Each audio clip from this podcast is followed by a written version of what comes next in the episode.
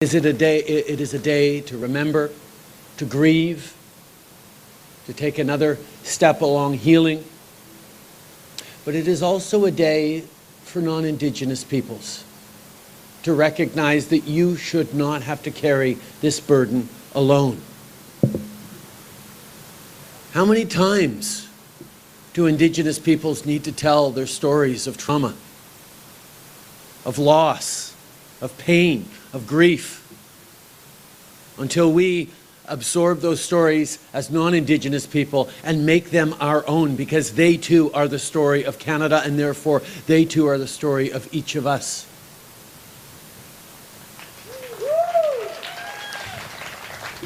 We talk about what happened in residential schools where systematically, deliberately, Indigenous children were taught that they had no worth, no value, no value to their language, to their culture, to their identity, to their traditional knowledges, to their aunties and elders' teachings. That was what residential schools did to generations of Indigenous people who carry that trauma still today. But let us not forget that every single school across this country through all those decades was also a residential school in the way that it taught non Indigenous people that Indigenous people had no worth, had no culture, had no language. And we carry that untruth in our learnings directly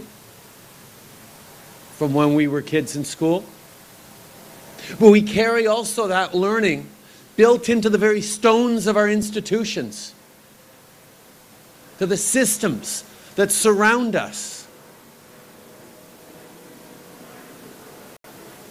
Lack of value, of respect, of celebration of indigenous languages, culture, and identity is woven into the fabric of every part of this country because for so, so many years it was taught the same way it was being taught in horrific ways or attempted to be taught in horrific ways to Indigenous kids in residential schools. So this day is not just about Indigenous people or Indigenous rec uh, reconciliation. It is about truth. And that truth is we all need to open our eyes to the truth of how Canada evolved and came to be, and how we need to make deliberate choices to undo the falsehoods and the wrongness that is part of it. But when I look this beautiful park filled with hopeful, positive faces, strong Indigenous children, allies of every different background as Canada represents in the best of it. We know we are on the right track. We are on the path, and it is going to take many years. But we must today and every day rededicate ourselves to that. And what a privilege to be able to do it this morning in the presence of Phyllis Webstad, whose courage in sharing her own story help mobilize people, including all of us, across this country. I look out into this crowd, and every orange shirt is an act of solidarity with Phyllis's story and the experience of survivors.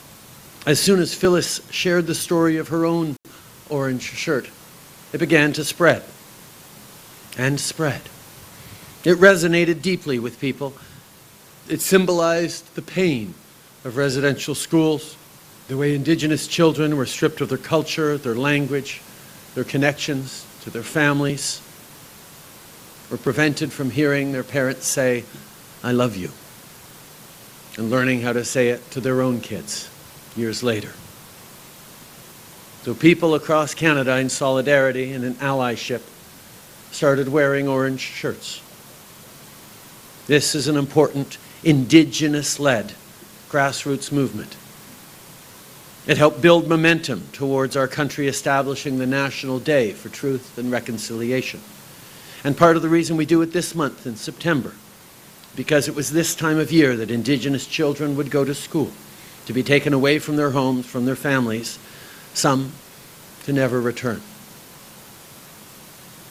In the sharing circle earlier, I heard September is a time of tears Tears for the kids, alone and lonely in residential schools.